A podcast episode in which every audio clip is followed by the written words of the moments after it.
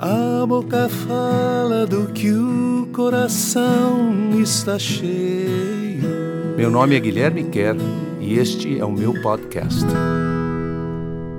Carta aos Hebreus, carta aos judeus messiânicos, capítulo 10, versículos do 1 até o 10.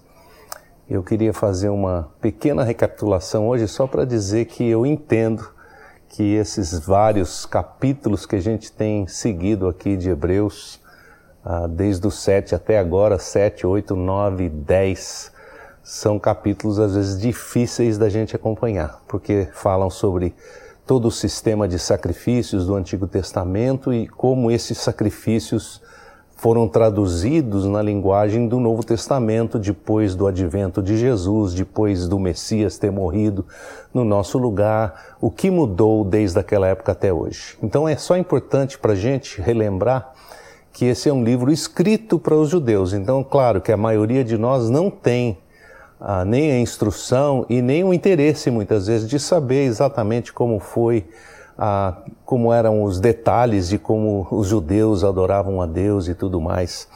Ah, e não temos todas essas informações e não fica claro para nós nem como era antes e às vezes também não sabemos como deveria ser hoje. Então, o intento do autor do livro é justamente esse, de fazer essa explicação do que aconteceu, como era antes, como é agora, né? Então eu queria começar lá bem mais para trás. Eu queria começar hoje no livro de Gênesis.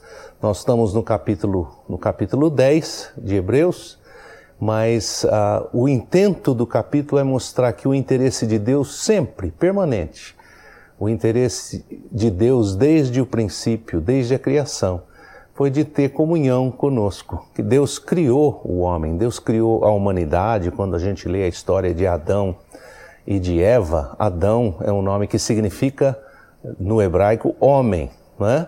Quando Deus criou a humanidade, quando Deus criou o homem, o interesse dele era de que esse homem tivesse comunhão com ele, ou seja, fosse seu amigo. Por isso que o livro de Gênesis fala isso numa linguagem muito, muito uh, poética, muito simbólica, mas ele diz assim: Deus passeava no jardim onde ele tinha colocado o homem e ele se encontrava com o homem na viração do dia, no cair da tarde. Ele passeava por lá para encontrar com Adão, com Eva, para bater um papo, para conversar, porque o intento de Deus, isso é um, um, uma coisa profunda para a gente pensar.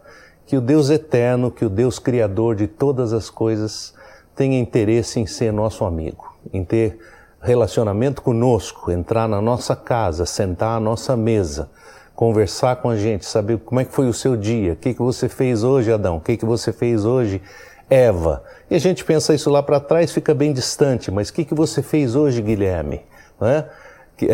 Como, como é que foi o seu dia? O que, que você está sentindo? O que, que você acha desse mundo aqui que foi criado? Isso tudo mesmo antes da queda, mesmo antes deles pecarem ou coisas assim acontecerem. Então, o interesse de Deus é a comunhão. O, o, projeto de Deus é comunhão, é estar em harmonia com o homem. O homem quebrou esse projeto quando ele decidiu sair dessa comunhão. Não foi Deus que jogou ele fora do jardim, foi o homem que escolheu. A porta de saída do jardim era aquela árvore que ele disse: Olha, se você comer dessa árvore, nesse dia você vai perder essa comunhão, que é a palavra morrer. Nesse dia você certamente morrerá. Morrer, do ponto de vista do que aconteceu, é perder aquele relacionamento com Deus. Tá bom? Então, tendo isso em, em mente, vamos ler o texto hoje e você vai entender o que eu quero dizer aqui. Porque a lei jamais conseguiu aperfeiçoar a vida daqueles que, ano após ano, oferecem os sacrifícios que a lei mesmo determina, tentando nos aproximar de Deus. Ok? Então, a lei que fez todo esse sistema de sacrifícios que estabeleceu como é que você se aproxima de Deus, traz esse animalzinho para ser sacrificado, como já expliquei aqui algumas vezes para você. Mas esta lei não é capaz de aperfeiçoar a sua vida. Por quê? A razão é esta: a lei é apenas uma sombra das coisas que haveriam de vir e não a realidade destas mesmas coisas. Ou seja, a lei não é a realidade, é a sombra. O que é a sombra? Quando você está andando no sol e você vê a sua sombra ali do lado. A sombra não é você. A sombra é uma expressão de você. A, a, sombra é o reflexo, quer dizer, não é o reflexo, é o contrário, é a falta do reflexo, né? É o escuro que fica porque o teu corpo está na frente da luz. Então aquilo é a sombra. A sombra não é. Ah, você, se você conversar com a sombra, ela não te responde, não é verdade? A sombra é apenas uma manifestação, ela tem a mesma forma, ela tem a mesma característica. Num certo sentido, ela representa você, mas ela não é você. A lei é uma sombra, é a representação da realidade maior. Vocês não percebem, continuando aqui, versículo 2 do capítulo 10, não percebem que estes sacrifícios não precisariam mais ser oferecidos se as pessoas que os oferecem pelo menos uma vez tivessem sido purificadas e não mais sentissem qualquer consciência da culpa pelo pecado. Ou seja, se você oferecesse aquele sacrifício e se sentisse limpo, realmente purificado, não tenho mais consciência, eu fiz uma coisa errada, mas está resolvido, está tá resolvido, não tenho mais sentimento de culpa, está pago, está tá, tá tudo em ordem, não é? Se isso acontecesse, você não precisaria de novo oferecer um sacrifício, num outro ano, num outro dia, ou seja lá quando for. Mais um sacrifício que tem que ser oferecido ano após ano, incessantemente, só nos faz lembrar que a realidade do pecado é uma realidade sempre presente. Ou seja, essa repetição de sacrifício ano após ano, esse sistema todo, só o que ele faz lembrar é que eu sou um pecador e não consigo vencer as minhas próprias fraquezas, as minhas próprias limitações, a minha consciência da minha culpa. Eu vivo permanentemente com culpa com relação a Deus. Estou falando isso tudo com relação a Deus. Ou seja, eu ando num, num um sentimento assim de estar separado de Deus, afastado de Deus, não em comunhão. Não, Deus não é meu amigo. Se você encontrar alguém que fala, eu sou amigo de Deus, eu converso com ele, você vai falar, Ih, essa pessoa é um místico, não sei se ela está bem da cabeça. Né? Porque não é o nosso padrão. Desde a queda, nós não temos mais o padrão de pensar, eu, eu ando em comunhão com Deus, eu converso com Deus todo dia. Né?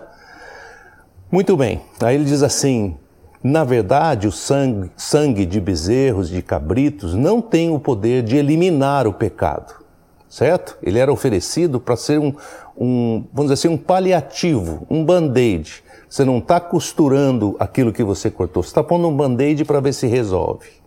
Por essa razão, quando Jesus veio ao mundo, essa declaração foi feita com relação a Deus. Deus dizendo, né? Sacrifícios, sacrifícios e ofertas não é o que Deus desejava, mas um corpo que fosse preparado para ele.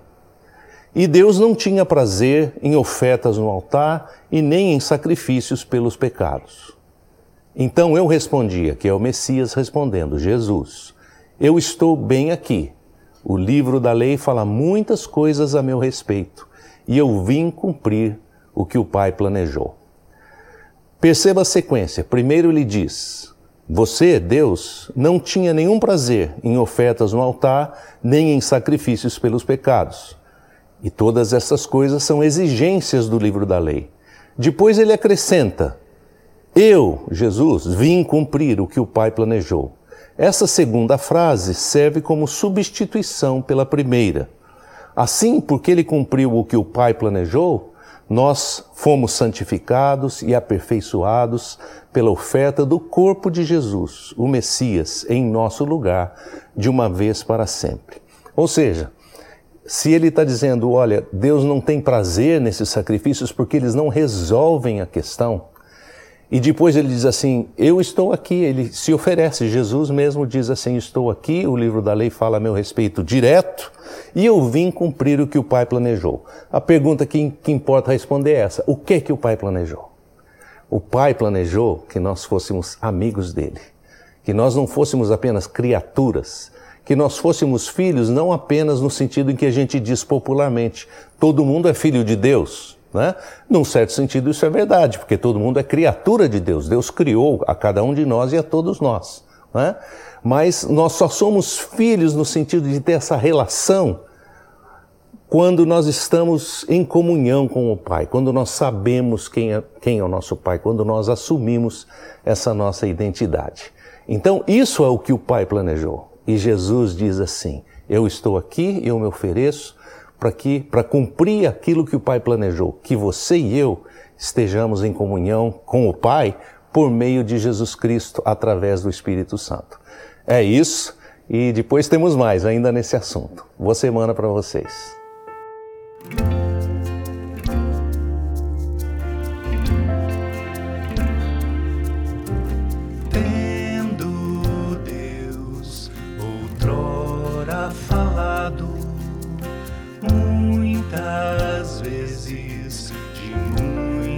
Muitas maneiras aos nossos pais pelos profetas. Hoje nos fala em Jesus que é o herdeiro de todas as coisas